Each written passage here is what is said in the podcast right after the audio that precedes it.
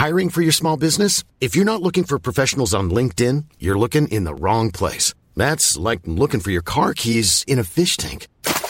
LinkedIn helps you hire professionals you can't find anywhere else, even those who aren't actively searching for a new job but might be open to the perfect role. In a given month, over 70% of LinkedIn users don't even visit other leading job sites. So start looking in the right place. With LinkedIn, you can hire professionals like a professional. Post your free job on linkedin.com slash people today. Hey, I'm Ryan Reynolds. Recently, I asked Mint Mobile's legal team if big wireless companies are allowed to raise prices due to inflation. They said yes. And then when I asked if raising prices technically violates those onerous two-year contracts, they said, what the f*** are you talking about, you insane Hollywood ass?" So to recap, we're cutting the price of Mint Unlimited from $30 a month to just $15 a month. Give it a try at mintmobile.com slash switch. $45 upfront for three months plus taxes and fees. Promoting for new customers for limited time. Unlimited more than 40 gigabytes per month. Slows. Full terms at mintmobile.com. Burrow's furniture is built for the way you live. From ensuring easy assembly and disassembly to honoring highly requested new colors for their award-winning seating, they always have their customers in mind. Their modular seating is made out of durable materials to last and grow with you. And with Burrow, you always get fast, free shipping. Get up to 60% off during Burrow's Memorial Day sale at burrow.com slash ACAST. That's burrow.com slash ACAST. burrow.com slash ACAST.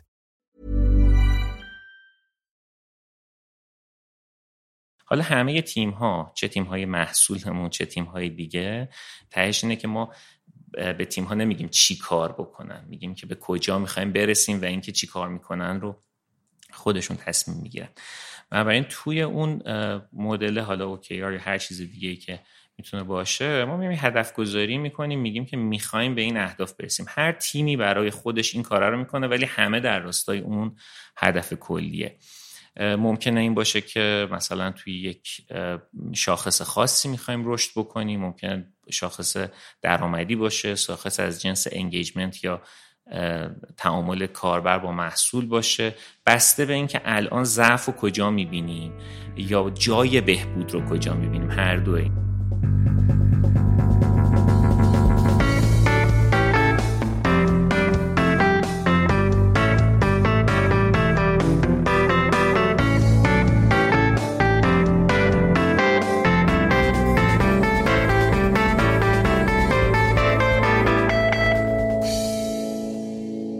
سلام. من فرشاد نگهدار هستم و شما به کارکست گوش میدین. کارکست پادکستیه که تو هر قسمتش ما متمرکز میشیم روی یه موضوع مرتبط با کسب و کار. این 16 همین اپیزود از کارکسبه که میشه اپیزود چهارم از فصل دو. مهمون این قسمت آقای علی وحدانی هستند آقای وحدانی معاون توسعه محصول شرکت کافه بازارن. طبق معمول هر اپیزود ما اول سراغ داستان مهمونمون میریم بعد متمرکز میشیم روی موضوع توسعه محصول. از مفهومش میگیم فرایند توسعه محصول رو بررسی می‌کنیم از تجربیات کافه بازار تو توسعه محصول میگیم و به مهمترین نکات و چالش های این موضوع می‌پردازیم. پشتیبان این فصل از کارکسب هم شرکت ویماست و من خیلی ممنونم از ویما به خاطر حمایت که از کارکسب می‌کنه و برای آشنایی بیشتر لینک شبکه های اجتماعی و وبسایتش رو توی توضیحات این اپیزود قرار میدم. خیلی کوتاه من مقدمم رو تموم می‌کنم همینجا و اینکه بریم گپ و گفتمون با آقای علی وحدانی رو در مورد توسعه محصول بشنویم.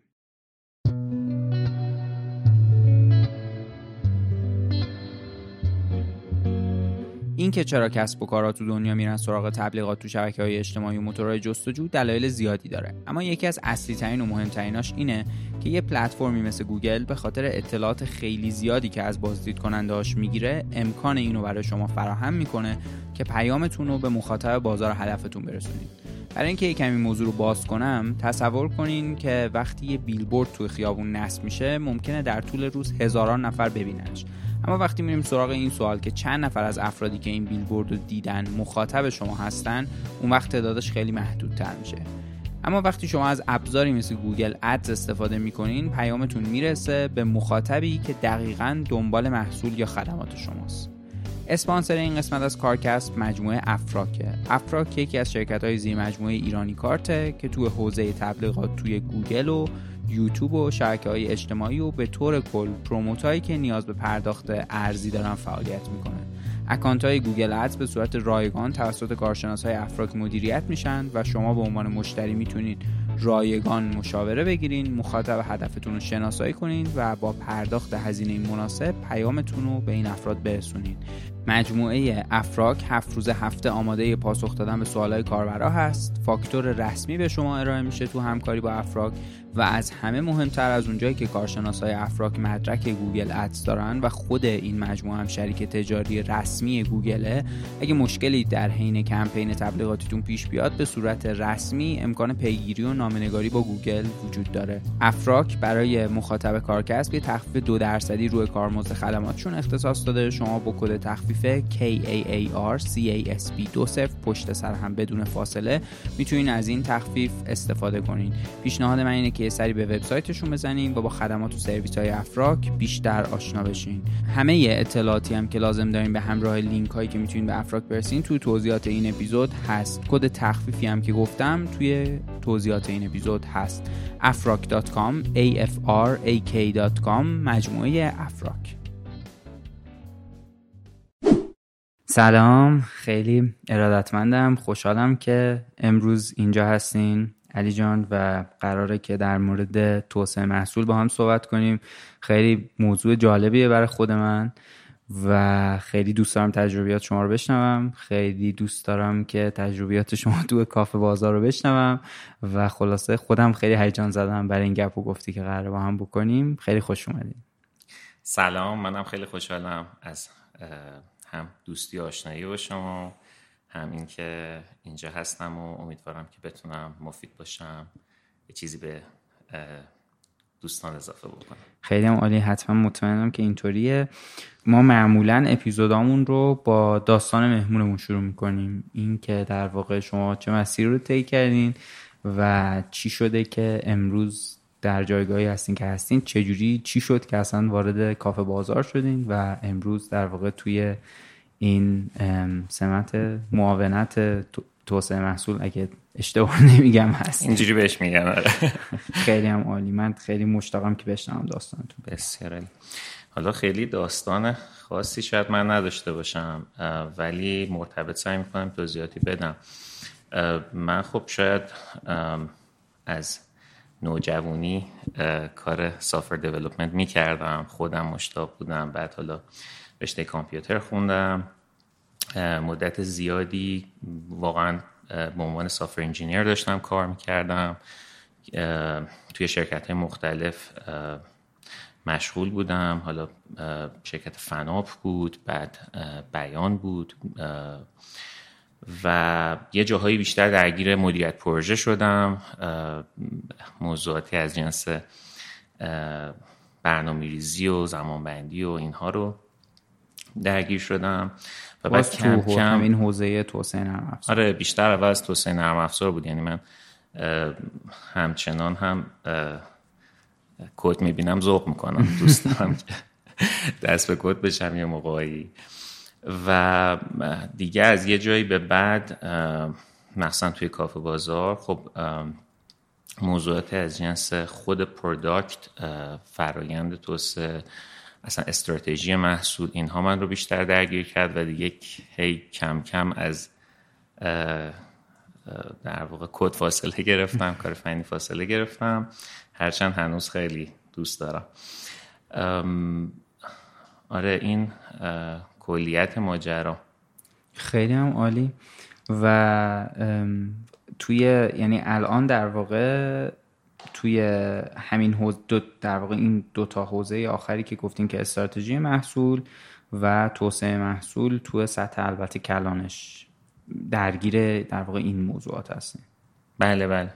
من حالا بخوام که دقیق تر بگم من تقریبا مدت یک سال توی دیوار بودم. اونجا نقشم پرودکت منیجر بود. بعد اومدم بازار. باز اونجا این مدت تو نقش پرودکت منیجر بودم و بعد کم کم در نقش پرودکت لیدر در واقع قرار گرفتم دیگه. حالا اونجا توی تیم ها اصطلاحا ما میگیم پرودکت منیجر دیگه کسیه که آستیناشو زده بالا و توی یه تیم واقعا روی یک محصولی داره تمرکز می‌کنه با کمک اعضای تیم سعی می‌کنن و برن جلو. ولی خب نقش فعلی من بیشتر یک پروداکت لیدر هست که خودم مستقیم توی تیم کار نمی‌کنم. ولی خب بیشتر با هماهنگی با بچههایی که داریم و تیم قوی که داریم سعی می‌کنیم که موضوعات رو توی تیم ببریم جلو. خیلی هم عالی.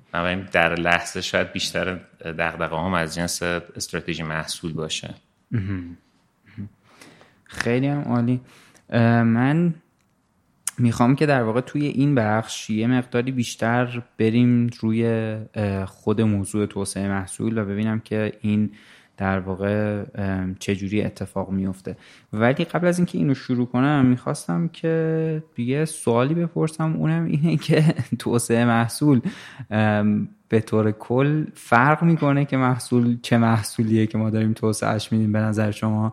یا اینکه نه؟ چون توی حالا من توی شکلی در واقع تو فعالیت خودمون توسعه محصول برای ما از جنس مهندسی روی یک سری ساختمونه و ایجاد یه سری ساخت طرحهای جدیده که باز دوباره ممکنه تو بازار وجود نداشته باشه و ما به این میگیم توسعه محصول. اما توسعه محصول وقتی شما تو بازار به طور کلی مطرحش می‌کنی هیچکس به جز نرم افزار الان مخصوصا به خاطر این که این همه شرکت های تک دارن کار می‌کنن و مطرح شده این فضای ستارتاپی و کار کردن توی شرکت های تک خیلی ذهن همه میره به سمت توسعه محصول یعنی ایجاد یه اپلیکیشن یعنی ایجاد یه نرم افزار جدید. حالا چه مپ موبایل باشه چه نرم افزار دسکتاپ باشه چه در واقع ولی ذهن میره به سمت توسعه محصول نرم افزاری.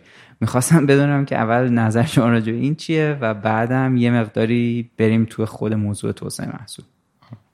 مثلا که من توش کار می‌کنم. خب خیلی یعنی این سمتی هست. خیلی وقتا موضوع یک اپلیکیشن سایت یا یه چیز این شکلی.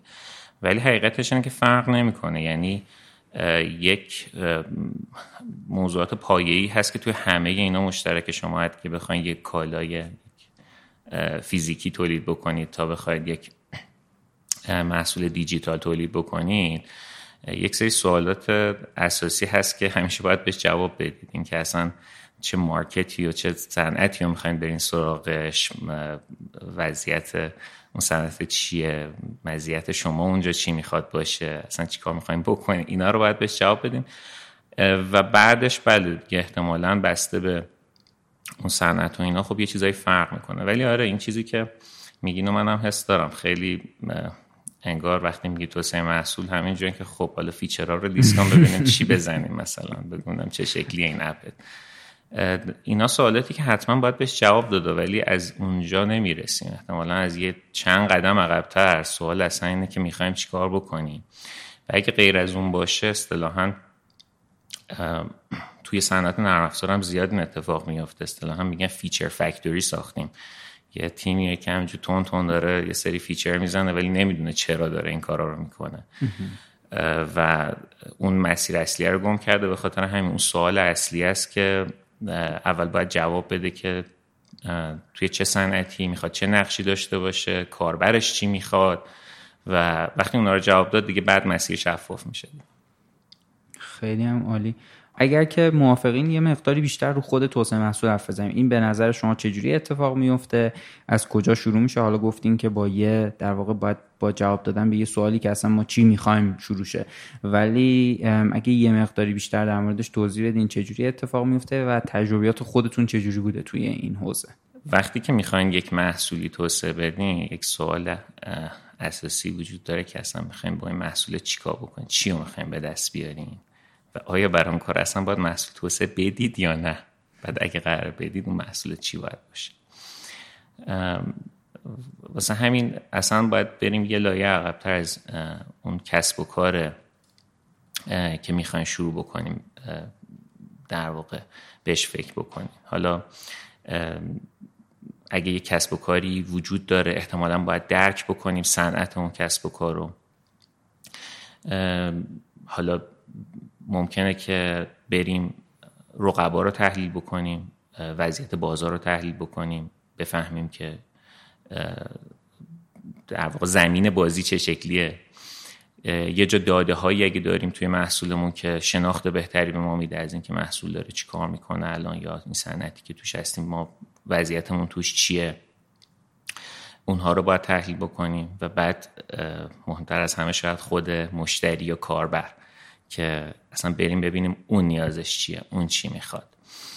و اینها همش به ما یک بینشی میده که تازه بر اساسش می‌تونیم یک استراتژی تدوین بکنیم و بر اساس اون استراتژی یک action plan ی داریم که با اون action plan ی یه سری در واقع ویژگی های محصول در میاد که حالا می‌خوایم چیکار بکنیم.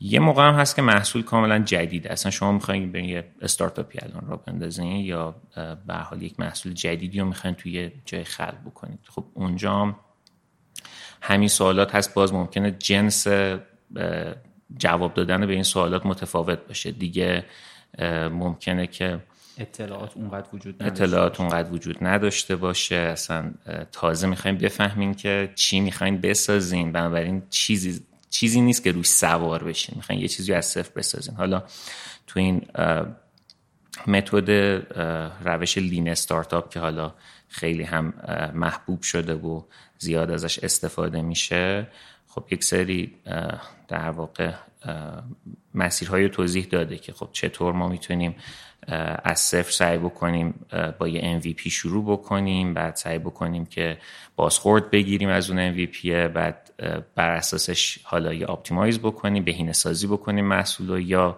pivot بکنیم چرخش بکنیم بریم تغییر بدیم تا به یه جایی برسیم که بگیم آها اینجا دیگه اون جاییه که احتمالا product market fit پیدا کردیم. در واقع محصول ما با بازار به یه تطبیقی رسیده که از اونجا به بعد دیگه مسئله میشه بزرگ کردنش scale کردنش. واسه همین چرخه عمر محصول خب خیلی مهم میشه اینجا. ولی نهایتا می‌خوام بگم که همش از اینجا در میاد. یعنی همش از اون business strategy و بعد product strategy در میاد که کسب و کاری که توش کسب کاری که می‌خوام راه بندازم استراتژی توش چیه؟ حالا محصولم باید چه سمتی بره که بتونم به اون اهدافم برسم؟ و بعد بر اساسش کم کم دیگه جزئیات مشخص میشه. یعنی دوباره تاکید رو این کردین که اون مرحله اولش خیلی اهمیت داره که برای چی داره این اتفاق میفته و این بتونه لینک بشه به یه نیازی که احتمالا این تیکش رو در واقع تو مشتری باید دید. و بعد این که میگین که میاد تو جزئیات رو اگه ممکنه یه ذره بیشتر توضیح بدین که وقتی که وارد جزئیاتش میشین چه اتفاقی میفته. چون باز این چیزی که شما بهش میگین جزئیات هم باز دوباره سطح خیلی کلانیه. درسته؟ تا زمانی که می‌رسه به توسعه محصول. یعنی می‌رسه به کد نویسی در واقع تو صنعت شما. دقیقا, دقیقا. یعنی اون جزئیات تازه میشه ویژگی های محصول که بعد تازه یه تیم دیولپمنتی باید بره روش کار بکنه. البته تو ذهن من این دوتا از هم جدا نیست. یعنی تو ذهن من اینجوری که این دوتا باید همزمان با هم اتفاق بیفته. شما نمی‌تونی مثل یک کارفرما بشینی بگی که خب مثلا من یک کمچین محصولی با این جزئیات می‌خوام و بعد بدی یکی دیگه برات انجام بده. یک جاهایی کار می‌کنه. مخصوصا جاهایی که محصول خوش تعریفه و مشخص دقیقا. شما این کار رو می‌تونی انجام بدی و واقعا رفتار شما رفتار کارفرما و پیمانکار باشه. شما بگی من اینو می‌خوام یکی هم بگه اوکی من اینو تحویل میدم ولی محصول هر چقدر که جزئیاتش بیشتر میشه صنعت مخصوصا توی حوزه تکنولوژی دو تا اتفاق میفته یکی اینکه ما می‌تونیم انعطاف پذیری بیشتری داریم برای سعی و خطا کردن. اما که مثلا توی صنعت شما شاید اینطوری نباشه ولی مثلا صنعت دیجیتال. معمولا اینطوری هست. پس از این فرصت همه دارن استفاده می‌کنن و ما هم باید استفاده بکنیم. به این سعی خطا کردم. دو اینکه خود تیمی هم که من دارم باش کار می‌کنم خیلی می‌تونه مشارکت بکنه توی اینکه جهت محصول چی باشه. هر چقدر محصول اون بود تکنولوژیش بیشتر باشه این مشارکت توش بیشتر نیاز از سمت همون تیم فنی که داره با من کار می‌کنه. میشه مثال بزنین یه ذره بازتر بشه برام آره. شما یه موقع هستش که مثلا دارید یک از همین صنعت مثلا اپلیکیشن مثال بزن. یه موقع شما یه اپلیکیشن دارید که ده تا نمونهش وجود داره. خیلی روند و مشخصه. همه می‌دونن که چیه. تو این حالت احتمالا شما مشخص می‌کنی که مثلا من یک اپی با این مشخصات می‌خوام یک جزئیات زیادی می نویسی از اینکه دقیقا چه چیزی می‌خوام و یکی میره اون انجام میده حالا احتمالا کسی که تجربه دارن می‌دونن که همینش هم به این راحتی نیست تا همین مرحله هم رفت و برگشتن انقدر زیاده و سخته که به این راحتی اتفاق نمیفته که شما دقیقا اون منظور تو بتونی منتقل بکنی. ولی یه جاهایی اصلا نشدنیه. مثلا یه جایی که یک محصول یک ویژگی تکنولوژیک خاصی داره مثلا شما داری از این مدل داده خاصی استفاده می‌کنی یا مثلا داری از یک ابزاری برای ماشین لرنینگ استفاده می‌کنی یا روش های هوش مصنوعی دارین استفاده می‌کنی؟ تقریبا اونجا نشدنیه دیگه. یعنی شما product discovery مون با product delivery در هم تنیده است حالا این دوتا رو توضیح بدم. ما میگیم وقتی که استراتژی محصول در اومد یه مرحله بعدش هست که خب برای این استراتژی دقیقا چی بسازم یعنی دقیقا اون مشخصات محصول چی باشه؟ ما بهش میگیم product discovery مثلا می‌خوام discover کنم برم فضا رو کشف کنم ببینم که این چیکار باید بکنم. از همون ورودیام استفاده می‌کنم. یعنی داده هایی که توی محصول دارم یا جاهای دیگه وضعیت بازار و شناختی که از کاربر دارم ممکنه مصاحبه کنم باهاش باش صحبت کنم به هر شکل بنابراین اینا رو من جمع می‌کنم و بر اساس اینها حالا سعی می‌کنم سعی خطا بکنم روش های مختلفی رو پیدا بکنم تا بفهمم که دقیقا چی می‌خوام. بعد یه جا هم پرودکت دلیوری دیگه حالا اونو بسازم. خب. میگم وقتی که خیلی محصول خوش تعریفه شما می‌تونی بری خونتون پرودکت دیسکاوری انجام بدی یه دونه سند بنویسی بیاری بدی یکی بگی اینو بساز که گفتم همونجاشم به همین راحتی که گفتیم نیست. ولی وقتی محصول پیچیده تر میشه دیگه این امکان هم وجود نداره. دیگه شما ناچارن این دوتا در هم تنیده میشه. احتمالا باید یه چیزی رو بسازی بازخورد بگیری. ببینی نتیجهش چی شد. ببری به کاربر اونی که ساختی و نشون بدی. یه جایی release بکنی اونو در اختیار کاربر قرار بدی. اصطلاحا A/B test بکنی تست های الف بی که مثلا شما دو تا حالت مختلف رو به کاربرها میدی بعد رفتار این دوتا رو با هم مقایسه می‌کنی ببینی تو هر حالت رفتار کاربر توی این گروه ها چه تفاوتی با هم داشتن. مثلا من هدفم اینه که اینجا نرخ کلیک این صفحه رو زیاد بکنم. کاربری که میاد مثلا روی این دکمه خاصی که من مد نظرم بیشتر کلیک بکنه.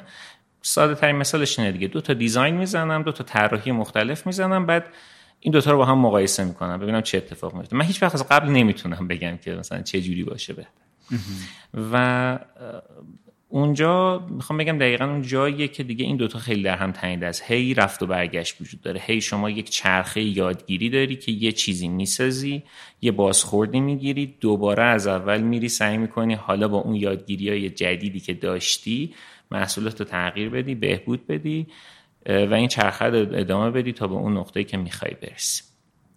دقیقا. یعنی product discovery و product delivery به هم بازخورد میدن و ممکنه همو تغییر بدن دیگه. حالا اون توی سطح کلانتری اون بخش مشخص کردن در واقع محصول.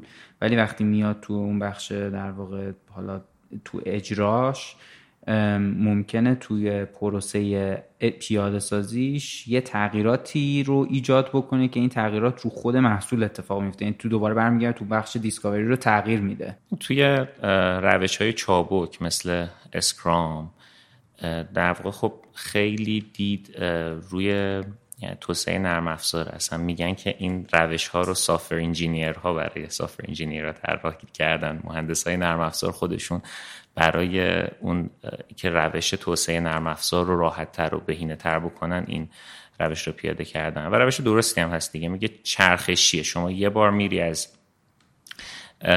کارفرمات می‌پرسی از اون حالا یه نقش پرودکت اونر اونجا تعریف می‌کنه. میگی مثلا میری از کسی که نرم افزار از تو می‌خواد می‌پرسی میگی چی می‌خوای؟ میری می‌سازی بعد میری تحویلش میدی مثلا بعد یه ماه دو هفته میگی خب اینه دمو می‌کنی بعد اون یه سری بازخورد میده.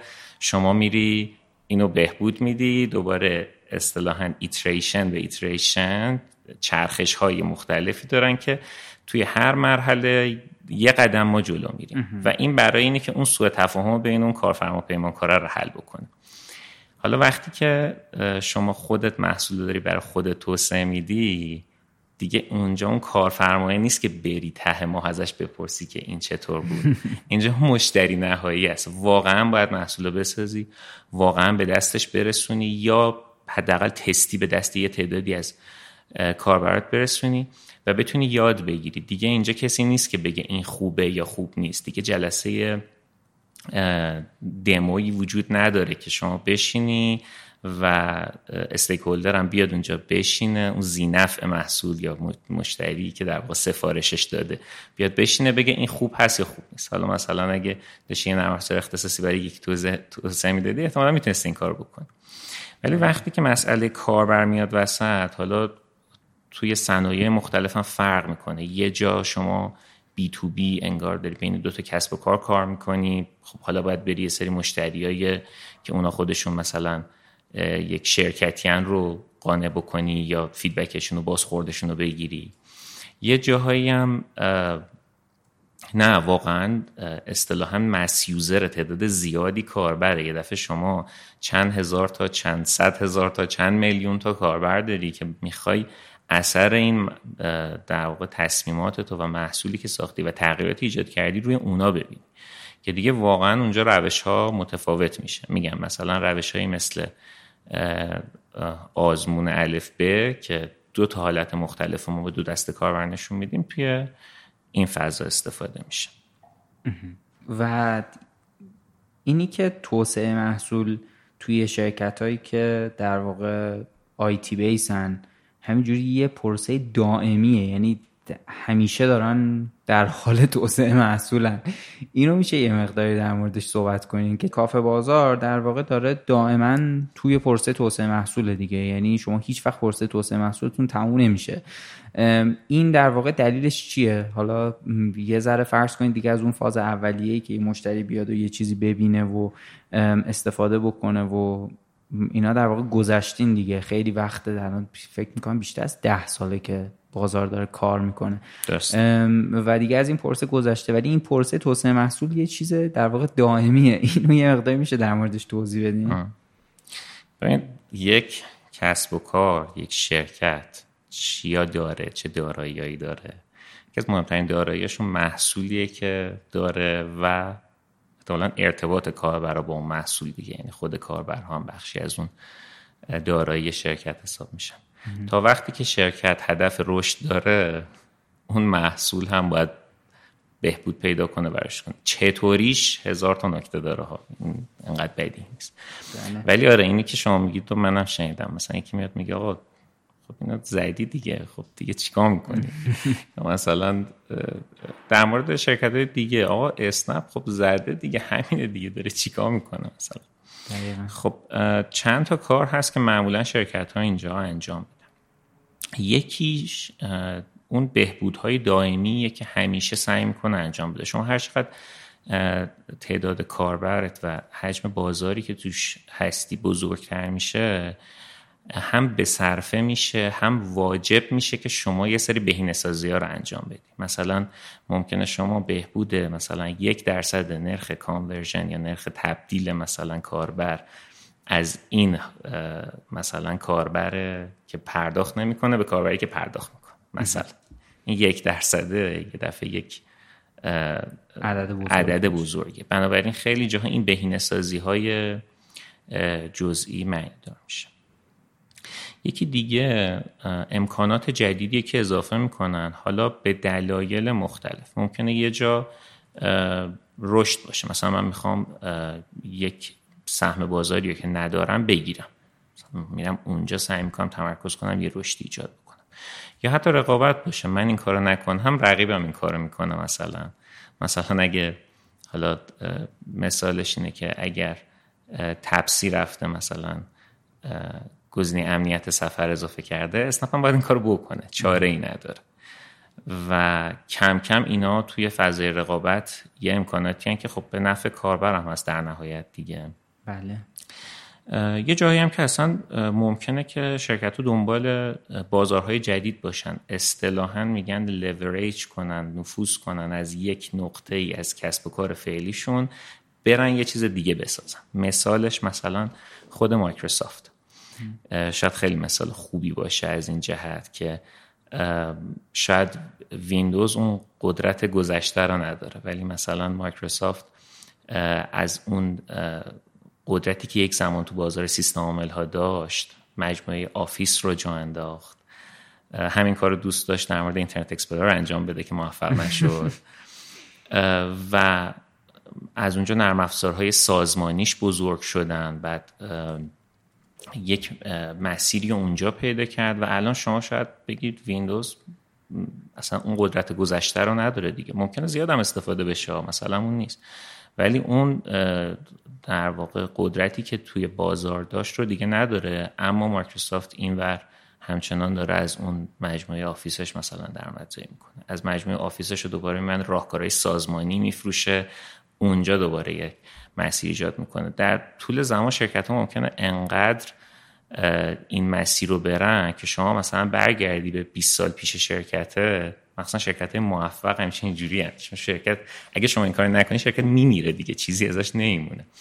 کاری که باید بکنی اینه که احتمالا از اون محصولی که چون محصول عمر دارن عمرشون یه جا تمام میشه. از اون محصول یه جایی یه مسیری نقطه‌ای پیدا کنی که بری یه چیز دیگه بسازی که اون ارزش ایجاد بکنه.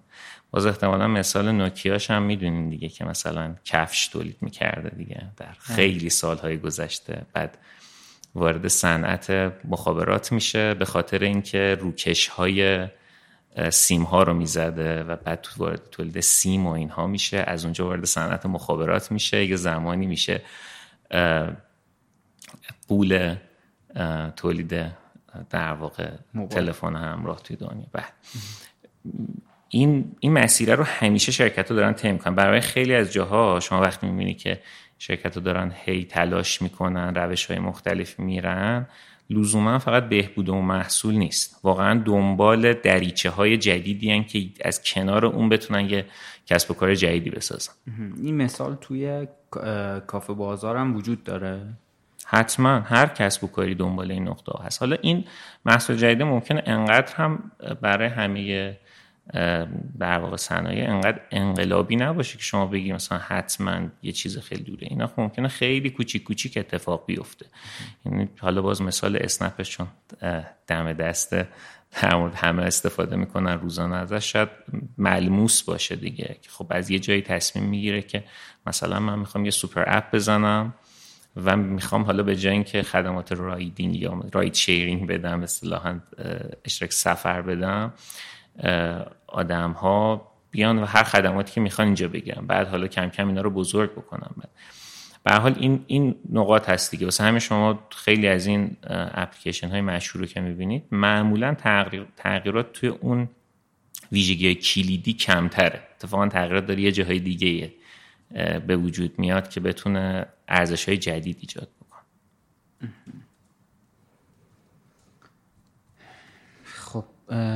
یه چیزی که برای من پیش میاد اینه که توی ما هر موقع از ستارتاپ حرف می‌زنیم یه جوری انگار به توسعه محصول چسبیده حالا توی حداقل بازار ایران یه کمی اینطوریه.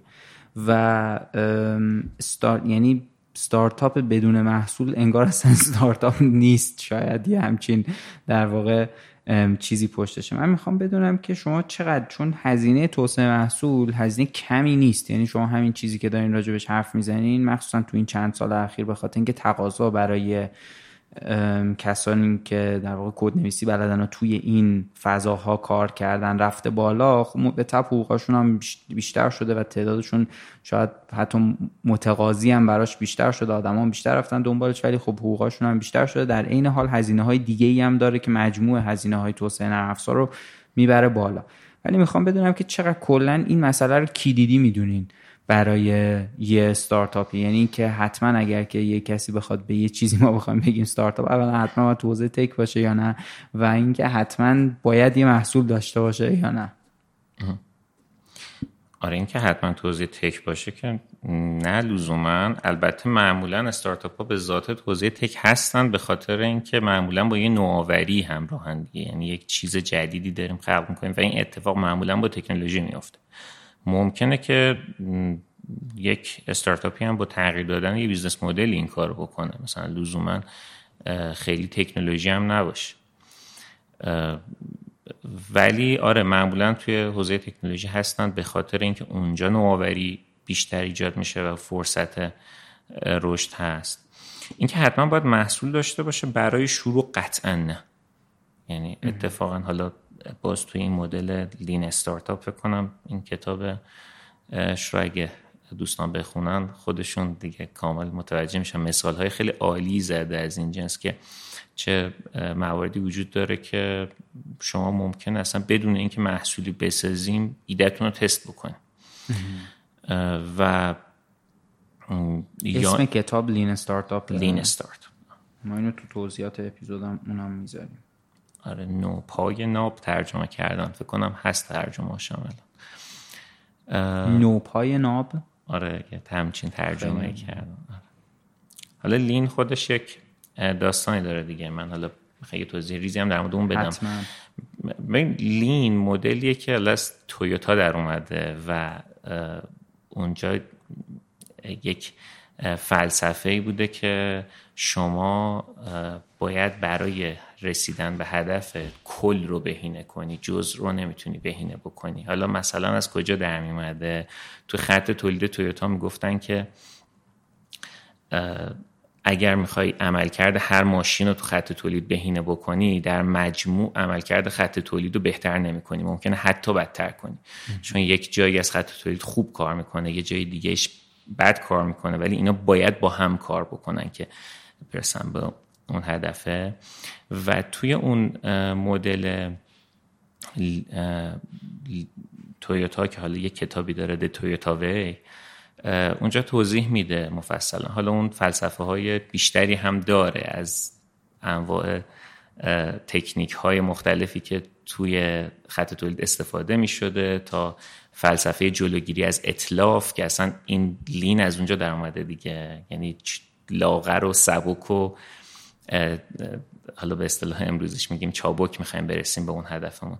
هی می‌خوایم همه چی رو بهینه بکنیم از اون اطلاف جلوگیری بکنیم. میگه اگه یه ماشینی تو اون خط تولید داره خوب کار می‌کنه علی از بقیه داره بهتر کار می‌کنه احتمالا اطلاف رو بیشتر کردی کمتر نکردی. چون مثلا یه جایی داری انباشت درست می‌کنی برای اون تیکه بعدی خط تولید که اون دوباره خودش یه مشکله. برای تو باید کل این رو بهینه بکنی.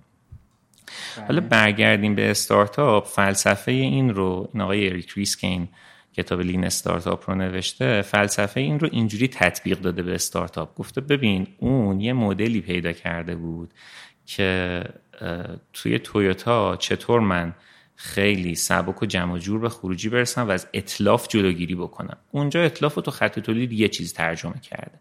مثلا یه جایی ترجمه کرده که آقا مثلا آچارت هم باید از بالا آویزون به یه سیمی باشه تو نری آچار بیاری همونجا ببندی.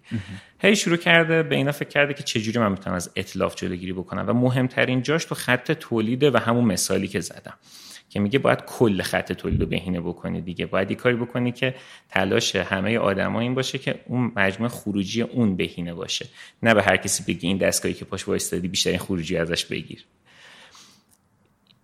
ایشون اومده این رو تطبیق داده توی صنعت حالا نمیگیم صنعت IT چون لزوما اونجا مثلاش مثلا IT نیست. ولی توی استارتاپ گفته توی استارتاپ هدف شما اینه که یک business model یه مدل کسب و کار موفق بسازی. برای این کار مهمترین کاری که باید انجام بدی یادگیریه و هر چیزی غیر از اون اتلافه یعنی اگه رفتی یه محصول ساختی که مثلا 100 تا feature داره. نه اصلا 10 تا feature داره. ولی برای تست کردن ایدت صرفا یه دونه feature کافی بود پیاده سازیش اون نه تای دیگه اتلاف مثلا همین میگه توی کل فلسفه اینه که توی یک استارتاپ شما هدفت یادگیریه. هر چیزی غیر از یادگیری اتلافه وقتی رسیدی به اون نقطه که می‌تونی میگه آهان دیگه جامو پیدا کردم اون یه چیز دیگه است. اونجا دیگه باید بریم سراغ روش های scaling که حالا چطوری می‌تونیم اینو توی ابعاد ببریم و بزرگ کنیم که اونم یک داستان مفصلی برای خودش. اونم کتاب Blitzscaling هست. آقای رید هافمن founder لینکدین نوشته. اونم در اون زمینه scale کردن خیلی صحبت می‌کنه. ولی یه مرحله بیام قبل. اون جایی که می‌خوایم در مورد product market fit صحبت بکنیم. اون جایی که رسیدیم به محصولی که در بازار نیازش وجود داشته و در رفته نشسته اون جایی که باید میشه آفرین آفرین. در جاش خودش رو پیدا کرد. تا اونجا مسئله یادگیری. واسه همین دوباره برگردم به اون سوال اول شما. آیا باید حتما محصول توسعه بدیم برای این نه؟ یعنی اگه هدف من یادگیریه با یه چیز خیلی کوچیکترم می‌تونم این کارو بکنم. Hiring for your small business? If you're not looking for professionals on LinkedIn, you're looking in the wrong place. That's like looking for your car keys in a fish tank.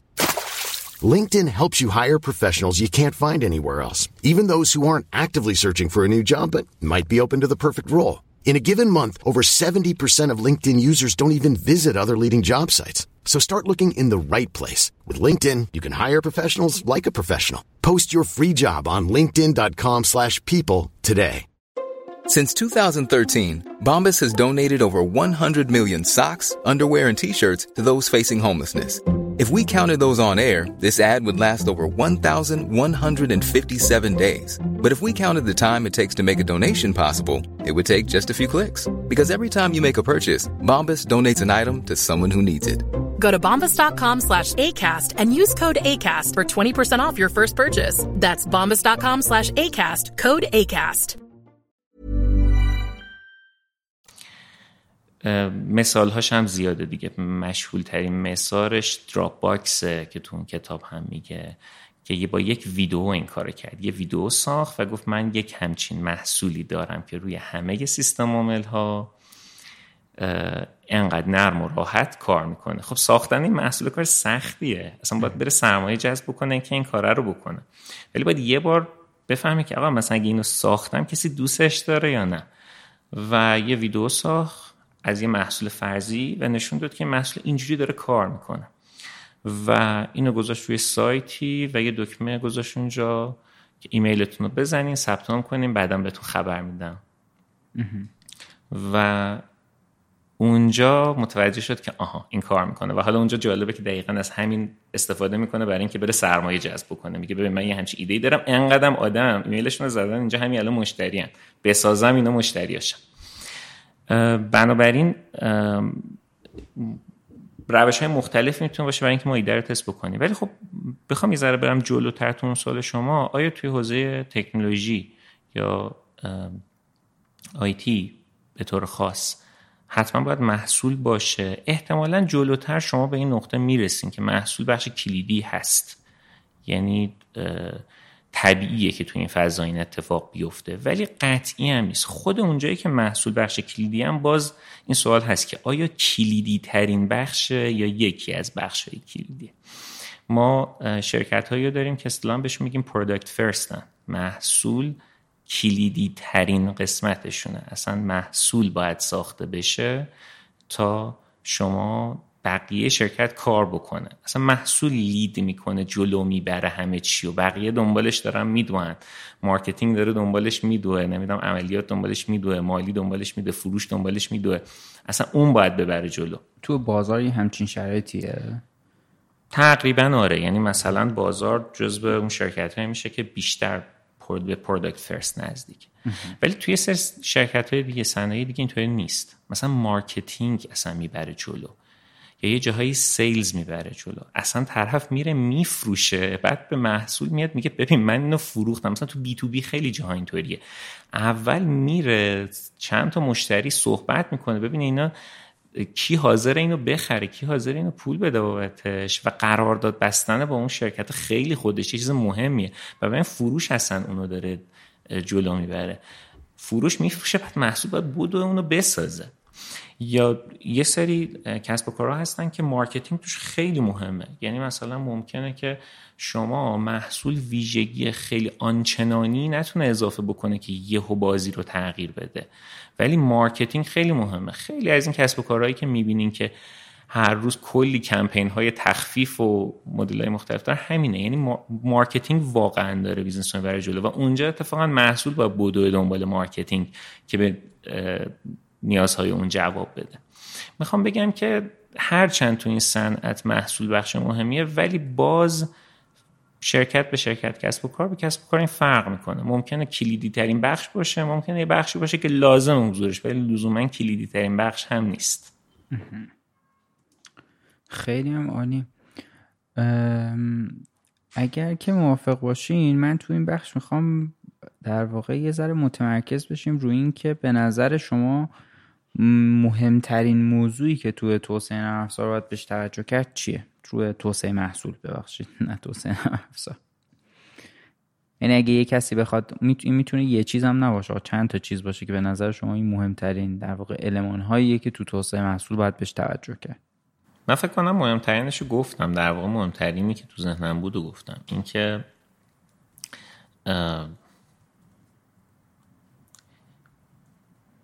هدف رو شفاف کنیم شاخصهاش رو شفاف بکنیم و بر راستای اون تلاش بکنیم محصول رو بسازیم. یعنی شما یه موقع متمرکز میشی یک نقطه ای رو می‌خوای بزنی و دقیقا همون نقطه رو می‌زنی. یه موقع هست نه انگار داری که به جهت های مختلف می‌زنی. هر چقدر هم زیاد تلاش بکنی هر چقدر تیم توسعه محصول شما خوب کار بکنه اصطلاحا توی مدل اسکرام مثلا میگم ولاسیتی این تیم رو حساب می‌کنه با این سرعت داره کار می‌کنه خروجی میده.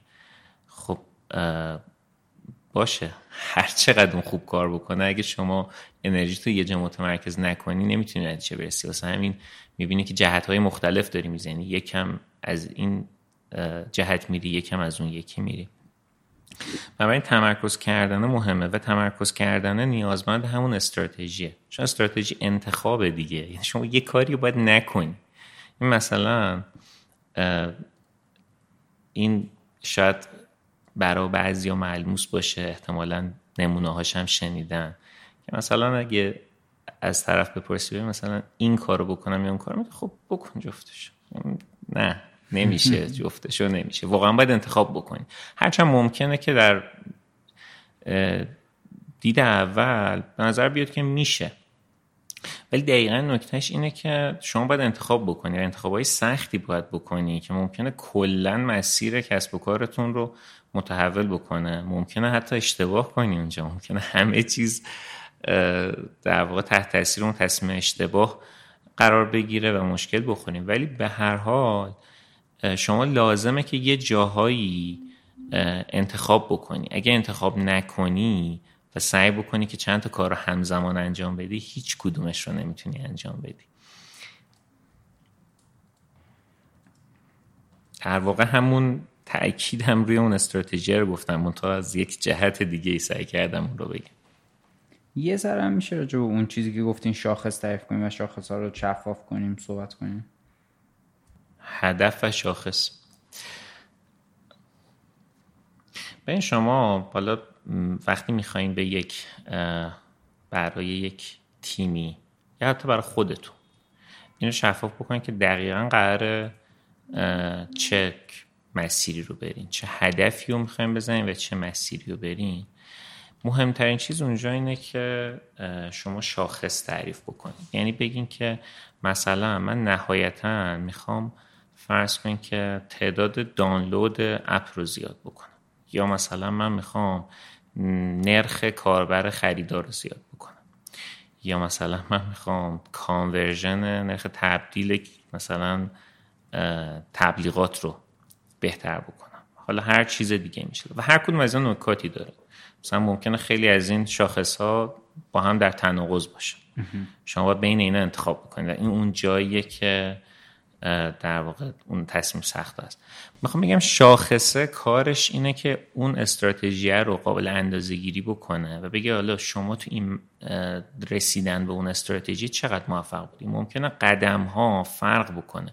ممکنه شما تصمیمات مختلفی بگیری برای اینکه بخوای به اون هدفت برسی. ولی در نهایت یه چیزی باید اینو اندازه بگیره که چقدر موفق. این می‌تونه از یک شاخص های ساده مثل فروش که برای شرکت ها می‌ذارن باشه تا شاخص هایی مثل مثلا کاربر فعال یا مثلا نرخ تبدیل کاربر مثلا عادی به کاربر خریدار یا هر چیز دیگه. یعنی شما یه جا تصمیم می‌گیری. مثلا میگی من استراتژی معلا اینه که می‌خوام الان این تعداد کاربری که دارم مثلا درآمد به ازای هر کاربرم رو زیاد بکنم. مثلا average revenue per user رو می‌خوام ببرم بالا. آرپو اصطلاح میگه خب اینجا شما مثلا میگی که خب این آرپو یه مثلا یه metric یه خودش. یه شاخصه. یا برای این میگی که خب حالا مثلا من برای اینکه اینو ببرم بالا می‌خوام که همون کاربری که خرید می‌کرده بیشتر خرید کنه. یا می‌خوام یه کاربری که تا حالا خرید نمی‌کردن خرید بکنن مثلا. پس اونجا ممکنه که شما روی new paying user تمرکز کنی یا رو basket size تمرکز بکنی. اینا خب هر کدومش یک مسیر مختلفیه و تصمیمات مختلفی میده. الان همین الان تو این دو تا شاخصی که گفتیم احتمالا شما اونجا قرار بگیری خودت بعد واضحه که احتمالا کارهایی که برای این دوتا می‌کنی متفاوت خیلی آیا شما جواب سوال رو گرفتی آره من جواب سوالم رو گرفتم و معمولا هم توی شرکت ها حالا بر اساس دوباره این شاخص ها یعنی اندازه گیری این شاخص ها دوباره برمیگرده تو همون چرخه محصول و دوباره ممکنه محصول رو تغییر بده دیگه. بله. این شاخص ها خودشون لایه بندی دارن دیگه. اینطوری نیست که ما یه شاخص داشته باشیم. یعنی یه موقع یه شاخصی هستش که مثلا اگه یه شرکتی رفته تو بورس می‌خوای بگی این شرکت چقدر میارزه سرم، سهامدار یا اون سرمایه گذاری که ما سرمایه گذاری کنه نگاه می‌کنه. اونا KPI های اصلی دقیقا KPI های کسب و کارن. اصطلاحا شاخص های کلیدی عمل کردی اون کسب و کارن که این کسب و کار مثلا داره چقدر پول در میاره به ازای هر کاربر چقدر پول در میاره تعداد کاربر فعالش چقدره نرخ بازگشتش چقدره مثلا یه چیزهای خیلی کلی اینجوری. هر چقدر شما ریز میشی میری توی بخش های مختلف شاخص های کوچیکتری برای اینا مشخص می‌کنی. مثلا میگی من این فصل می‌خوام برم که حالا اگه هدف کلی مثلا درآمده بگم مثلا نیو پین یوزرمو می‌خوام زیاد بکنم. پس این میشه یه شاخص. برای اون شاخص شما ممکنه بگی که مثلا من میرم یه امکان خاصی تو محصول پیاده می‌کنم. مثلا کاربری که دفعه اول اومده مثلا برای اولین خریدش یه کد تخفیفش میدم. یا مثلا یک انگیزاننده ای براش ایجاد می‌کنم که بیاد اولین بار یه خرید انجام بده. این یه مسئله خب اینا کارهایی که مشخصا شما برای اون انجام بدید بعضی وقتا برای خود اون کاره هم ممکنه مشخصا یه شاخصی بذاری که دقیقا همون کاره رو اندازه گیری بکنه دیگه. مثلا من یه امکانی پیاده کردم. خب اصلا چند نفر از این استفاده کردن؟ از کسایی که دیدنش چند نفر استفاده کردن؟ پس نرخ تبدیل این چجوری بود؟ می‌خوام بگم شما اون چیزی که به شما کمک می‌کنه که کل این فرایند و مدیریت بکنی شاخصا همه یه حرفایی که تا حالا زدیم اینجا انگار داشتیم رو هوا حرف می‌زدیم کیفی صحبت می‌کردیم. هر کسی می‌تونست از زن خودش یه برداشتی بکنه. ولی وقتی که اینا رو تبدیل به عدد می‌کنی مسئله فرق می‌کنه. حتی یه جاهایی ممکنه که عدد کردنش سخت باشه ولی این کار رو میریم می‌کنیم. ممکنه بریم پرسشنامه بگیریم. ممکنه بریم شاخصهایی مثل مثلا رضایت مشتری یا NPS یا شاخصهایی مثل مثلا تاپ آف مایند که مثلا کاربرها کدوم محصول یا برند توی ذهنشون بالاتر. اینها رو بریم اندازه گیری بکنیم برای اینکه اونجا هم بتونیم بفهمیم وضعیتمون چیه. مثلا اگه یه جا میگیم استراتژیمون اینه که می‌خوایم مارکت لیدر در صنعت فلان در این شهر بشیم. مثلا ما این هدفه. این هدفمون رو گذاشتیم اینجا. حالا این استراتژی نمیشه این هدف میشه حالا بعدش چی باید یه مسیرش خود این که به این رسیدیم یا نه رو باید یه جو بسنجیم دیگه. بله. و مثلا خیلی جاها ممکنه با اینکه اونجا داده نداریم سعی بکنیم بریم اینا رو کمی بکنیم که بتونیم اندازه گیری بکنیم. می‌خوام بگم همه این حرفایی که تا اینجا زدیم وقتی عددها میان کنارش معنی دار میشن. درک مشترک برای آدم ها ایجاد می‌کنن. من نمی‌تونم بگم که این کار خوب بود شما بگین نه بد بود. یه سری عدد وجود داره. بالاخره ممکنه سر اون عددا هم چالش هایی داشته باشیم مثلا من میگم این شاخص مهمتره اون بگه اون شاخص مهمتره اینجا. اشکالی نداره ولی حداقل هممون می‌دونیم که مثلا این شاخص مشخص مثلا میانگین درآمد به ازای کاربر عددش انقدره. این دیگه ایس واقعیه. حالا هر جای دیگه هم می‌تونیم سعی بکنیم این شاخص ها رو هی اضافه بکنیم برای اینکه کمیتر و دقیق تر بشه دیدم. یا نهایتا اگرم که یه پروژه تعریف میشه برای بهبودش دوباره می‌تونه اونم بر اساس همین شاخص عدد داشته باشه دیگه. یعنی شما بگین این سه بود من می‌خوام بکنمش پنج مثلا. آفرین دقیقا. یعنی شما از اون نقطه شروع که KPI اون کسب و کارتونه تا اهدافی که مثلا سالانه فصلی هر جوری می‌ذاری تا اون نقطه ای که می‌خوای یک امکان خاصی به محصول اضافه بکنین همه اینا رو براش احتمالا شاخص هایی می‌ذارید که بتونین اندازه گیریش کنید. و به عنوان در واقع آخرین موضوع فکر می‌کنین که یعنی اگه ممکنه یه مقداری راجع به این که تمام این پرسه ای که در مورد توسعه محصول توضیح دادین تو خود بازار چه جوری اتفاق میفته یه توضیح بدین. یه جاهایی تو خود گپ و گفتی که زدیم یه اشاره هایی به بازار کردین. ولی در واقع می‌خوام بدونم که این توی مجموعه کافه بازار پرسه توسعه محصول چجوری اتفاق میفته؟ از کجا اونجایی که گفتین استراتژی شروع میشه تا همون جایی که در واقع تست میشه محصول و دوباره بازخورداشون ممکنه که بگیرین و تغییر هم بکنه. درسته حتما. آره من یه اشاره کردم که بازار تا توی این مدل ها شاید خیلی نزدیکتر به اون حالت پرودکت فرست باشه انگار که محصول بخش کلیدی از کسب و کاره که داره پیش می‌بره و جهت میده هرچند بدون بخش دیگه اصلا نمی‌تونه کار کنه ها. ولی به حال انگار خیلی تغییرات رو محصول می‌تونه ایجاد بکنه. واسه همین ما توی اون تیکه پرودکت استراتژیمون معمولا جلساتی داریم که حالا ما اصطلاحا بهشون میگیم قبیله چون چند قبیله مشخصه. مثلا فرض کنید تبلیغات ما. که میاد روی اون در واقع بچه ها بحث می‌کنن سر این که دقیقا باید جهتگیریمون چی باشه شاخص هایی که باید اندازه بگیریم و توی این حالا هم مثلا از فروش پارتنرشیپ تیم های مختلفی هم که مشارکت دارن کنار محصول میاد و همه کمک می‌کنن که اون استراتژی محصول اول شکل بگیره.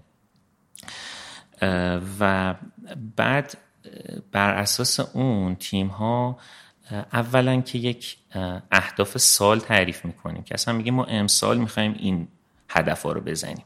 و اونا دیگه جلوی چشمونه. در کل سال که ما هدفمون اینه. مثلا تو صنعت تبلیغات که توش هستیم ما می‌خوایم این کار رو بکنیم. یا مثلا در مورد اون هسته اصلی بازار که خود اپستورشه مثلا این شاخص ها رو می‌خوایم بزنیم که یک بار سرش همدل شدیم که هممون می‌دونیم می‌خوایم این کار بکنیم.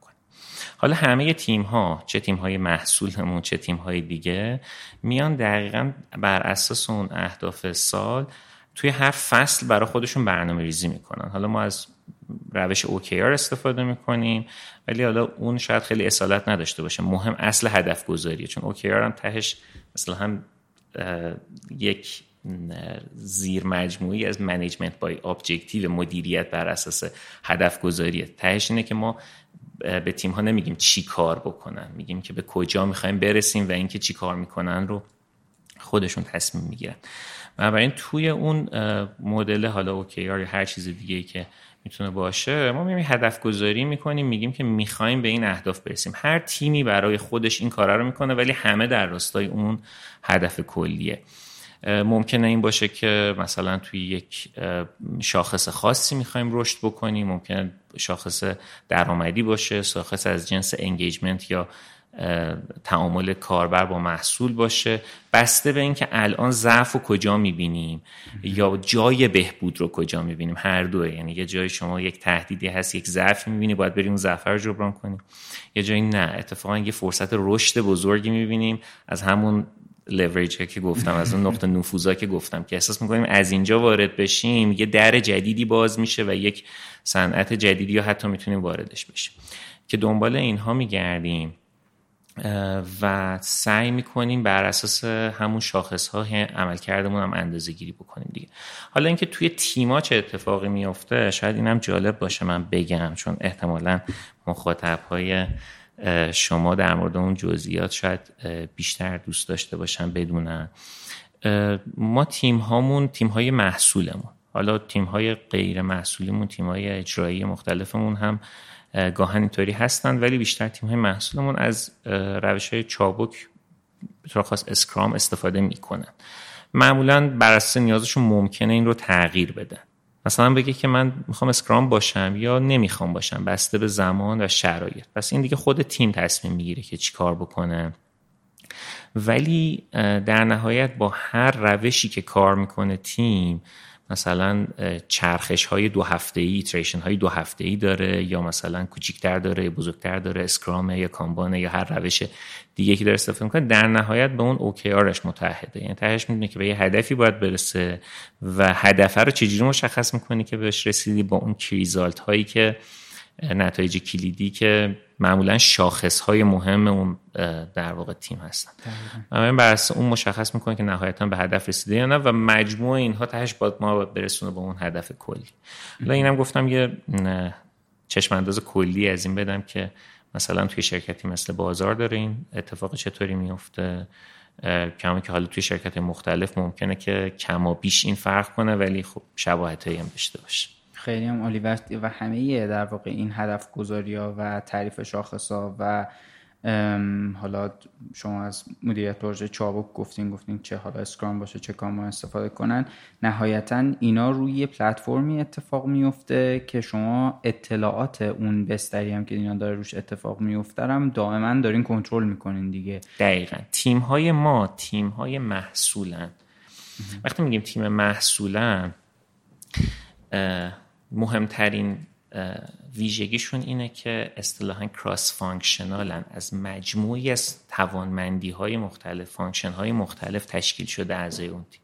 یعنی توی یه تیم مثلا یه software engineer مهندس نرم‌افزار وجود داره که مثلا داره backend رو توسعه میده. یه کسی مثلا Android developer ه داره اون بخش client Android ش توسعه میده. یه کسی اصلا کارش تحلیل داده است. data analyst ماست. یه کسی ممکنه که کارش user experience design باشه یا user research باشه اصلا بره تحلیل بکنه. بسته به اینکه اون تیم الان نیازش چیه ترکیب تیم ها ممکن ترکیب نفرات ممکن فرق کنه. ولی ویژگی کلیدی تیم توی این ساختاره اینه که تیم مستقلا همه توانمندی رو داشته باشه و بتونه اون خروجی که می‌خواد خودش بهش برسه. یعنی شما وقتی که میگی management by objective مدیریت بر اساس هدف گذاری بنابراین تمام توانمندی هم باید داشته باشه که اون کارو بکنه. اگه تیم بره یه کاریشو انجام بده بعد بقیه کار رو بخواد به بقیه سفارش بده که انجام بدم خب این مدل کار نمی‌کنه. یا بهتر بگم برای یه نیاز دیگه ای کار می‌کنه. برای هدف گذاری بر اساس شاخص های کسب و کار تیم باید cross functional باشه. اگه هدف گذاری چیز دیگه ایه مثلا ممکنه ما بگیم که الان می‌خوایم بریم کل مثلا client بازار رو از اول بازنویسی کن که مثلا یه زمانی هم این کار کرد. خب ممکنه اونجا معنی دار باشه شما یه تیم اندروید درست بکنی شیش ماه بره فقط این کار رو بکن. ولی اونجا هم میپذیر ترید آفه پذیرفتی که اون داره کارش رو بهتر انجام میده احتمالا. ولی داره یه جای دیگه ضربه می‌خوره ترید آفه دیگه. اگه هدف اینه که بر اساس اون شاخص های کسب و کاری بیشترین رشد ایجاد بکنیم بنابراین باید احتمالا تیم هم همه توانمندی ها رو توی خودش داشته باشه. این تیم محصول اینجوری تعریف میشه. و ساختار در واقع این کاری که شما انجام میدین اینه که توی هر کدوم از این اهدافی که حالا شما میگین توی بخش توسعه محصول تعریف میشه هر کدوم از و این تیما اینا هر کدوم خودشون یه مدیر محصول جدا دارن که اون در واقع مدیریت اون بخش شد به عهده داره یا مدیریت اضافه شدن اون حالا قابلیت یا بهبود پیدا کردن یه اون بخش نرم افزار رو به عهده داره. اگه یا من کلمات اشتباه استفاده می‌کنم شما لطفا درستش کنید. نه خیلی هم سوال خوبیه. درسته بله. توی هر کدوم از این تیم های محصولی یک نقش مدیر محصول هم کنار اون نقش های دیگه هست. نقش مدیر محصول در واقع همراستا کردن و همدل کردن کل اعضای تیم در راستای رسیدن به اون هدف است. یه سری کارهایی رو احتمالا خودش انجام میده. خیلی از کارها هم خودش انجام نمیده. تیم اعضای مختلفش دارن انجام میدن. ولی در نهایت همگرا کردن اعضا و رسیدن به اون خروجیه کار مدیر محصوله. مثلا ممکنه که توی اون تیم مثلا یه نفری با تخصص user research یا در واقع تحقیقات سمت کاربر باشه ممکنه نباشه. ولی در هر صورت این مسئولیت سمت مدیر محصول هستش. حالا بسته به نیازش ممکنه که نیاز یه تخصص خاصی هم داشته باشه. بگیم مثلا برای انجام این کاره این تخصص هم تو تیم هم لازم داره. ولی به هر حال نقش مدیر محصول اونجا کلیدی میشه که اون مسئولیت نهایی رسیدن به اهداف رو به عهده بگیره. یه جاهایی شاید لازم بشه هرچند توصیه نمیشه که حرف آخرم خودش بزنه یه تصمیم نهایی هم بگیره. ولی مسئله اصلیه اینه که واقعا تیم رو هم راستا بکنه که بتونن به اون خروجی که مد نظره برسن. و این امکان وجود داره که توی این اهداف یه موقع با هم همپوشانی وجود داشته باشه؟ نهایتا توی فرض کنید شما یه هدفی تعریف می‌کنید که یه قسمتی از این نرم رو بهبود بدین. تو یه بخش دیگه ای هم دارین یه چیز یه هدف دیگه ای دارین که یه چیزی رو توسعه بدین. اینا نهایتا خروجیشون منجر شه به یه همپوشانی؟ بله سوالای سخت می‌پرسی دیگه. اینجا اون جاهاییه که مسئله خیلی پیچیده میشه.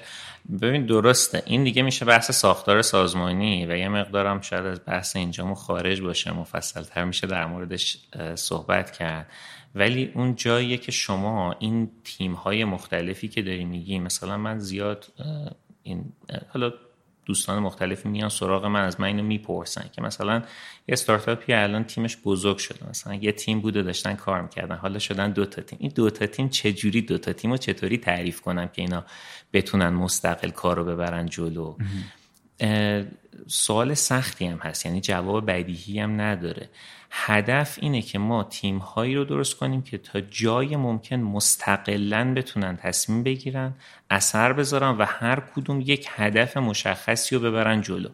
ولی به این راحتی نیست چون پیچیدگی های فنی زیاد داره پیچیدگی های از جنس استراتژی داره. اینکه شما اصلا کجا می‌خواید تمرکز کنید چون ساختار از اصلا یه لایه بالاتر ساختار از استراتژی کلی سازمان میاد. اصلا یه لایه بالاتر اصلا باید بگی کلا اون سازمان یا شرکت می‌خواد چیکار کنه؟ که چه تیم هایی داشته باشه که حالا هر کدوم از اون تیم چه استراتژی داشته باشن؟ بنابراین پیچیدگیاش زیاده. ولی بخش ظریف ماجرا که شاید خود من هم زیاد هم تصمیماتی داشتم که بهش افتخار بکنم هم تصمیماتی داشتم که اشتباه بوده و ازش درس گرفته باشم. بخش سخت ماجرا اینه که چطور تیم های مستقلی رو تعریف بکنین که هر کدوم بتونن خروجی اثرگذار توی اهداف سازمان داشته باشن و مستقلا بتونن اینا رو تا جایی ممکن پیش ببرن. هر چند اون سوالی که شما پرسیدی واقعا هم پوشانی ازش نمیشه فرار کرد. وجود داره. نکته اینه که کجا من اینو مینیموم کنم؟ کجا چه چیزایی رو انتخاب بکنم شما یک گراف بزرگی داری که اینها هر کدوم بین نقاطش یالهای مختلف وجود داره. شما وقتی که میایید اینا رو تبدیل به تیمهای مختلف می‌کنی انگار داری یه سری یالهای این گراف رو قوی می‌کنی به هم نزدیک می‌کنی و یه سری یالهاش رو ضعیف می‌کنی. چون ساختار پیچیده است همیشه تعداد زیادی یال بین این نقاط وجود داره شما هیچ وقت نمی‌تونی بگی که من یه حالت ایدئالی درست می‌کنم اینا به هم هیچ ارتباطی نداشته اصلا هیچ راهی وجود نداره. صرفا نقطه اینه که چطوری این رو بچینم که کم اون یال هایی که قوی میشن یال های مهم من باشن اون ارتباطات بین نقاط که قوی میشن اون نقاط کلیدی من باشن و اون یال هایی که ضعیف میشن یعنی یه سر مسئله میفته تو این تیم یه سرش میفته تو این تیم به هم, هم وصله کاریش هم نمی‌تونی بکنی. اونجا جایی باشه که شما انتخاب بکنی بگی درسته اینو از دست میدم ولی اشکال نداره. می‌دونم اینو از دست میدم ولی یه جای دیگه یه چیز دیگه به دست میارم. بین اینا دارم انتخاب می‌کنم. دقیقا. دقیقا. خیلی هم عالی. خیلی ممنونم. اگر که موافقین من یه جنبندی از صحبت که در واقع کردیم بکنم.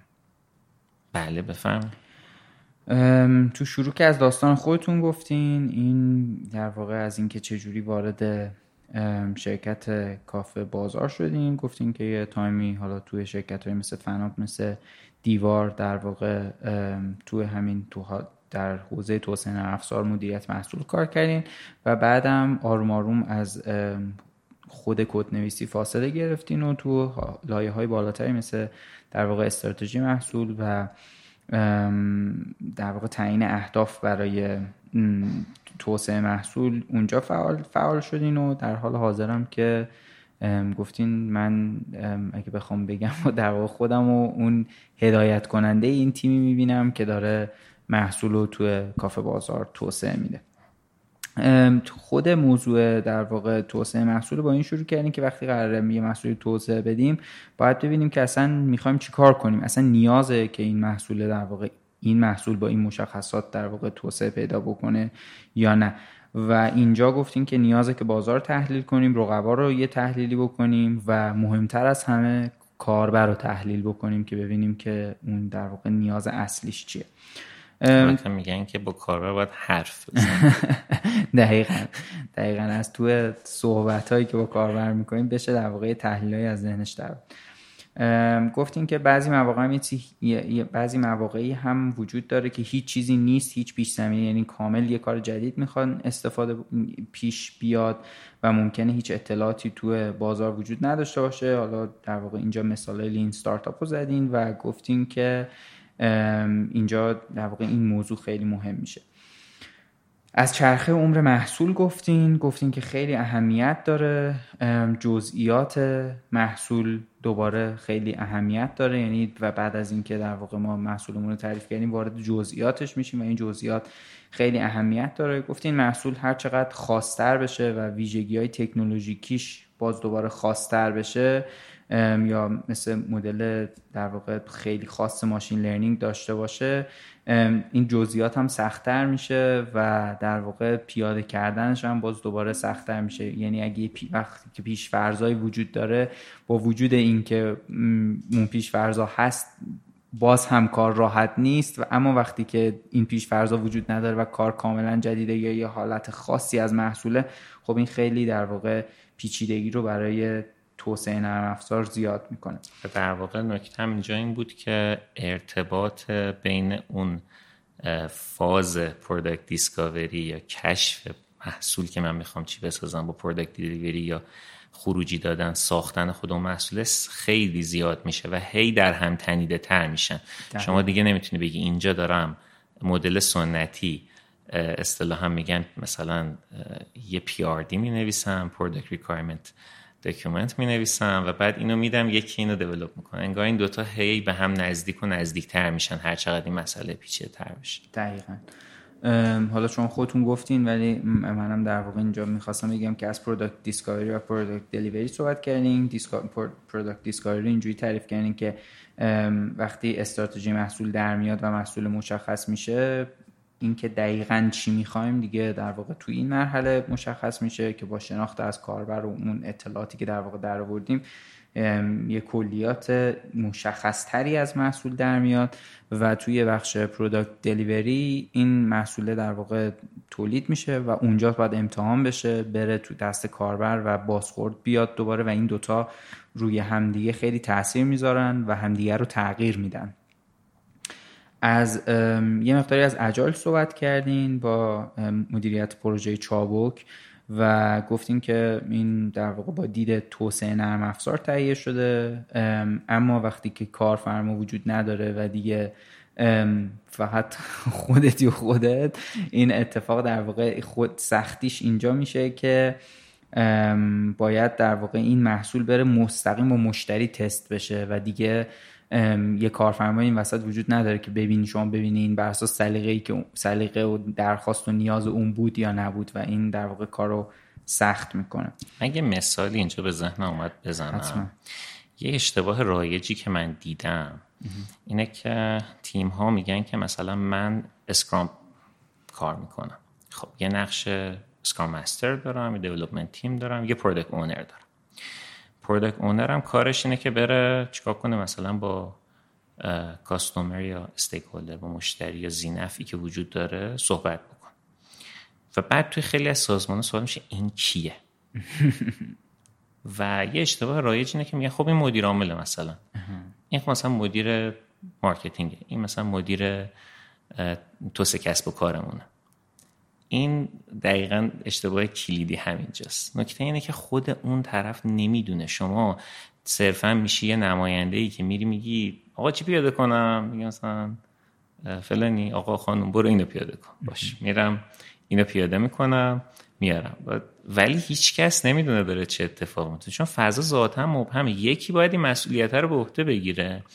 و اگه اون کسی که داره دقیق مشخص می‌کنه که شما می‌خوای چی کار بکنی. مدیر عامله در واقع پروداکت منیجر شما خود مدیر عامله. بهش بگو اصلا خودت بیا بشین تو تیم. چرا گفتیم اونجا واسط پیغام پسخام میفرستی. بیا بشین اینجا ببینیم چی کار بکنیم اگه اون آدم نیست صرفا داره یه دیدی میده. پس گمه یه تیکه از پازل نیست واقعا. اون آدم صرفا داره یه چشم اندازی میده. اشکالی هم نداره.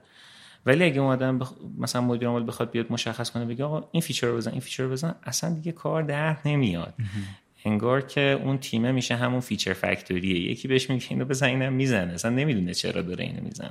دقیقا. این من الان به ذهنم اومد چون زیادم دیدم اینو گفتم که تاکید اینجا بکنم خیلی هم عالی خیلی به نظرم هم توضیح هم توضیح خوبی بود هم لازم بود. از A/B test توضیح دادین گفتین که در واقع دو تا جاهای سولوشن در واقع دو تا مسیر مختلف می‌ذاریم. که بتونیم بر اساس این تست بکنیم ببینیم کاربر به کدوم یکیش علاقه بیشتری نشون میده و بر اساس اون یه ذره شاید زائقه کاربر یا تمایلاتش رو بتونیم بیشتر در واقع در بیاریم. گفتیم که توسعه محصول تو صنایع مختلف فرق می‌کنه. یه وقتایی بی تو بیه یه وقتایی در واقع مسیوزر برای تعداد زیادی کاربر داره محصول تولید میشه و این هم روشاش فرق داره هم در واقع برنامه‌ریزیش فرق داره استراتژیش فرق داره. گفتیم که توسعه محصول یه پروسه دائمیه و در واقع ما بهبودهای دائمی داریم.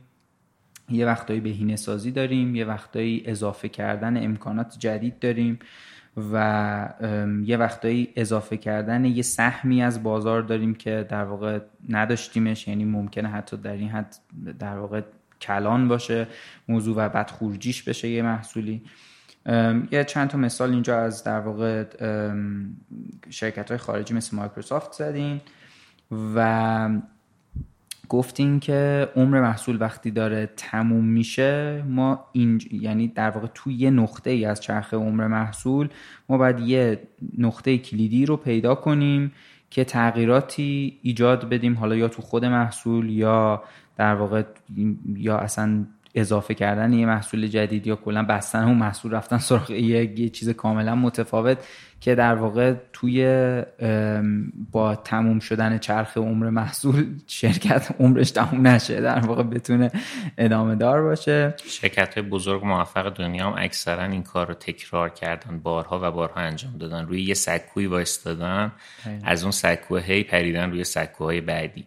چون به حال یک محصولی یا عمرش تموم میشه نابود میشه. یا اگه نابود نشه اهمیتش کم میشه. این اهمیتش کم میشه رو دست کم نباید بگیریم. چون به حال شما ممکنه که فکر کنی مثلا من هنوز سهم بازار رو مثلا تلفن های مثلا خانگی رو دارم. همش مال من. خب این بازار هیچی نیست دیگه. ممکنه هنوزم باشه. آدم هم هنوز می‌خرن. اهمیتی نداره دیگه. خود بازارش داره کوچیک میشه. دقیقا.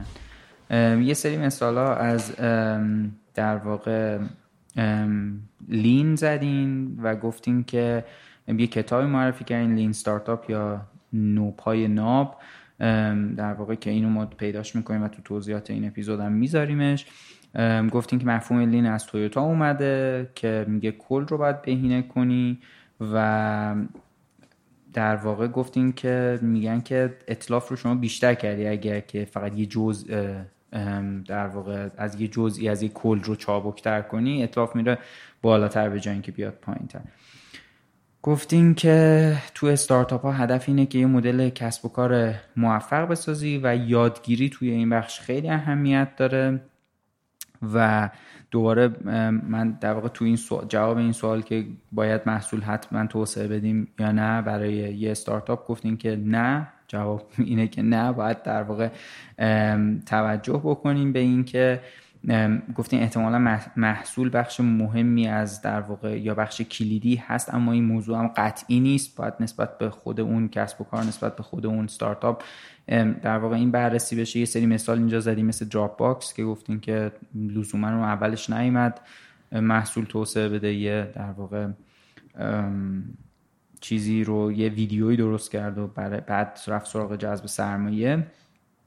من اونجا البته یه نکته اضافه بکنم. من تاکیدم دو تا چیز بود. حالا امیدوارم بتونم اینجا شفافش بکنم. یک مسئله من این بود توی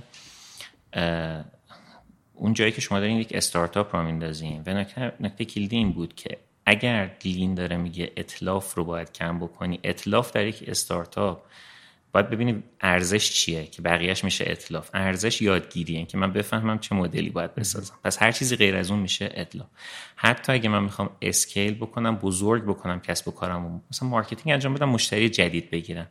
تا وقتی که اون product market fit و نساختم اون نقطه بهینه رو پیدا نکردم جای خودم رو پیدا نکردم اون کمپین marketing هم که دارم میرم اتلافه بنابراین اگه محصول اضافه هم دارم می‌سازم اتلافه همه چی اتلاف اونجا. من باید جای خودم پیدا کنم این روش جواب میده یا نه. وقتی که جواب داد حالا میشه مسئله بزرگ کردنش. توی اونجا من تاکیدم این بود که ممکنه نیاز نباشه محصول رو بسازیم و اون مثال Dropbox یه موضوع دیگه هم بود که گفتم ممکنه حتی شما یک مدل کسب کاری بسازید که محصولم داره ولی لزوما کلیدی ترین بخشش نیست. بله. یعنی ممکنه که مثلا توی یک کسب و کاری marketing از محصول مهمتر باشه. بله. آره دقیقا. این بخش دومی که می‌خواستم یعنی بعد از این می‌خواستم همین رو بگم که شما خودتون فکر کنم همه رو نه خیلی اتفاقا اتفاقا خوبه به من کمک کردین تو جمع بندی در واقع گفتیم که همین ممکنه یه بخش marketing جلو باشه یه بخش محصول جلو باشه و این در واقع با توجه به مدل کسب و کار صنعتی که داره توش کار می‌کنه و خدماتی که ارائه میده ارزشی که داره ارائه میده این در واقع متفاوته. گفتیم که باید شاخص تعریف بکنیم و این شاخص ها از در واقع استراتژی تا لایه های پایین ترش می‌تونه شاخص بگیره و شاخص ها می‌تونن توی جاهای ساده باشن مثل شاخص های فروش یا شاخص های پیچیده تری باشن که عددی نمی‌تونه بشه و بتونیم در واقع اینا رو تبدیل بکنیم. به باید بتونیم اینا رو تبدیل بکنیم به عدد برای اینکه بر اساس اون شاخص که میشه تحلیل بهتر گرفت و دید دقیق تر در واقع داشت. توی بخش خود در واقع تجربیات بازار هم گفتیم که ما دوباره توی خود بازار هم ما با استراتژی محصول شکل می‌گیره در واقع ساختارمون.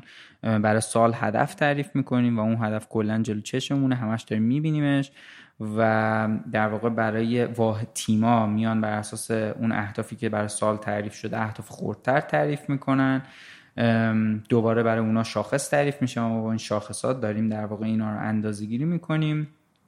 گفتین تیمامون از روش های چابک استفاده مدیریت پروژه چابک استفاده می‌کنن ولی اینکه در واقع حالا خود در واقع اون متد که مدیریت پروژه چابک باهاش انجام میدن مثلا Scrum باشه یا Kanban باشه پس دست خود تیمه و ما خیلی در واقع اونجا دخالتی توی کار خود تیم انجام نمیدیم ممکنه در واقع بنا به نیاز اون موقعش تشخیص بده که لازم از یه روش دیگه استفاده کنه. گفتیم که تیمای ما تیمای محصولن. مهمترین اهمیتشون اینه که cross-functional ن و از تمام در واقع قابلیت هایی که توسعه یه نرم افزار نیاز داره توی یه تیم وجود داره و با توجه به اون هدفی که البته دنبال می‌کنه و همه این توانمندی ها رو در واقع یه تیم داره. همه توانمندی هایی که در راستای رسیدن به اون هدفش نیاز داره رو داره. و اینکه گفتیم که هدف اینه که ما بتونیم تیمایی درست کنیم که مستقل کار کنن ولی این کار به همین سادگی نیست. برمیگرده به استراتژی ها برمیگرده به ساختار سازمانی و بخش سخت اینه که چجوری تیمای مستقل درست کنیم. ولی بخش این که یه همپوشانیایی بین در واقع کارهای این تیم‌ها اتفاق بیفته اجتناب ناپذیره ولی باید بشه در واقع مدیریتش کرد. و در واقع اگر که چیزی فکر می‌کنین که لازمه که اضافه کنین به این صحبت هایی که کردیم من خیلی خوشحال میشم که بشنم نه ممنون. من دیگه ترسیدم چیزی بگم. گفتم همه چیز رو داریم میگی من هم میپرم وسط. نه نه خواهش من شما صحبت من هر جا قطع کنین من اتفاقا استفاده می‌کنم ازش. ولی اگر که چیزی به نظرتون میاد که بعد از جنبندیمون لازمه که اضافه بشه بفهمین من اینجا یه مقدار از خود بازار مثال زدم. حالا از شرکت های دیگه هم سعی کردم مثال بزنم. حالا من البته دوست داشتم از شرکت خارجی بیشتر مثال بزنم. شما دوست داشتین یه ذره بیشتر تو این فضا ایران صحبت کنیم. حالا یکم رونها مثال زدیم. ولی باز من نمی‌دونم که برای مخاطب های شما کدوم بخشش جذابتر. من دوست دارم اتفاقا بشنوم اینو اگر سوالات هست. بدونم که دقیقا چه بخشاییه چون خیلی از این چالش ها شاید چالش های شرکت های چند صد نفره باشه ولی خیلی از استارتاپ های کوچیک که من گاهم باشون صحبت می‌کنم چالش هاشون جنسش متفاوته. یا کسایی که دارن فکر می‌کنن که یک استارتاپی را بندازن یا کار جدیدی رو شروع بکنن. واسه همین دوست دارم بیشتر بشنوم. احتمالا گفتین یه بخش پرسش پاسخ هم داریم. بله. اونجا احتمالا بیشتر صحبت بکنیم در موردش دیگه. دقیقا. آره ما بعد از اینکه در واقع این فصلمون تموم شد با یه سری فراخان سوالای مخاطبمون رو جمع می‌کنیم و در واقع یه جلسه دیگه از شما خواهش می‌کنیم که با هم داشته باشیم و این دفعه فقط سوال مخاطب جواب بدیم. خیلی ممنونم. خیلی برای من لذت بخش بود. گپ و گفتی که با هم داشتیم و نهایتا خیلی خوشحال شدم تجربیات شما رو شنیدم. امیدوارم که توی فرصت دیگه ای بتونم دوباره ازتون دعوت کنم. راجع یه موضوع دیگه ای در مورد کسب و کار با هم صحبت کنیم و خیلی ممنونم. متشکرم. سلامت باشید خوشحال شدم. خدا نگهدار.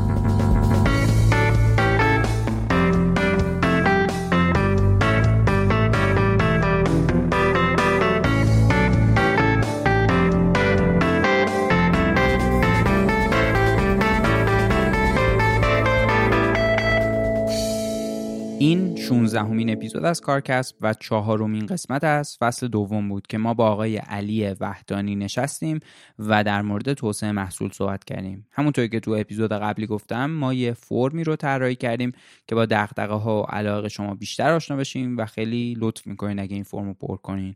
کمتر از پنج دقیقه وقت می‌گیره ازتون. و مشخصات فردیتون هم اصلا پرسیده نمیشه توش. هدف ما از طراحی این فرم این بود که بیشتر با شما و دغدغه هاتون آشنا بشیم و سلیقتون رو بیشتر بشناسیم. لطفا برامون کامنت بذارین هم توی شبکه های اجتماعی و هم توی اپلیکیشن های پادگیر. همونطوری هم که همیشه گفتم بهترین نوعی که می‌تونین از ما حمایت کنین اینه که به اشتراک بذارینمون توی شبکه های اجتماعی و نظراتتون هم با همون مطرح کنین و از تجربیاتتون هم برامون بگین. اگه هم تمایل داشتین از ما حمایت مالی کنین از طریق لینکی که تو توضیحات این اپیزود هست می‌تونین به پلتفرم هامی باش متصل بشین و چه به صورت ارزی چه به صورت ریالی از ما حمایت کنین. تو شبکه های اجتماعی هم دنبالمون کنین توییتر اینستاگرام لینکدین کانال تلگرام و یوتیوب کارکسب رو می‌تونین با سرچ کردن کارکسب به فارسی یا به انگلیسی K A A R C A S B پیدامون کنین.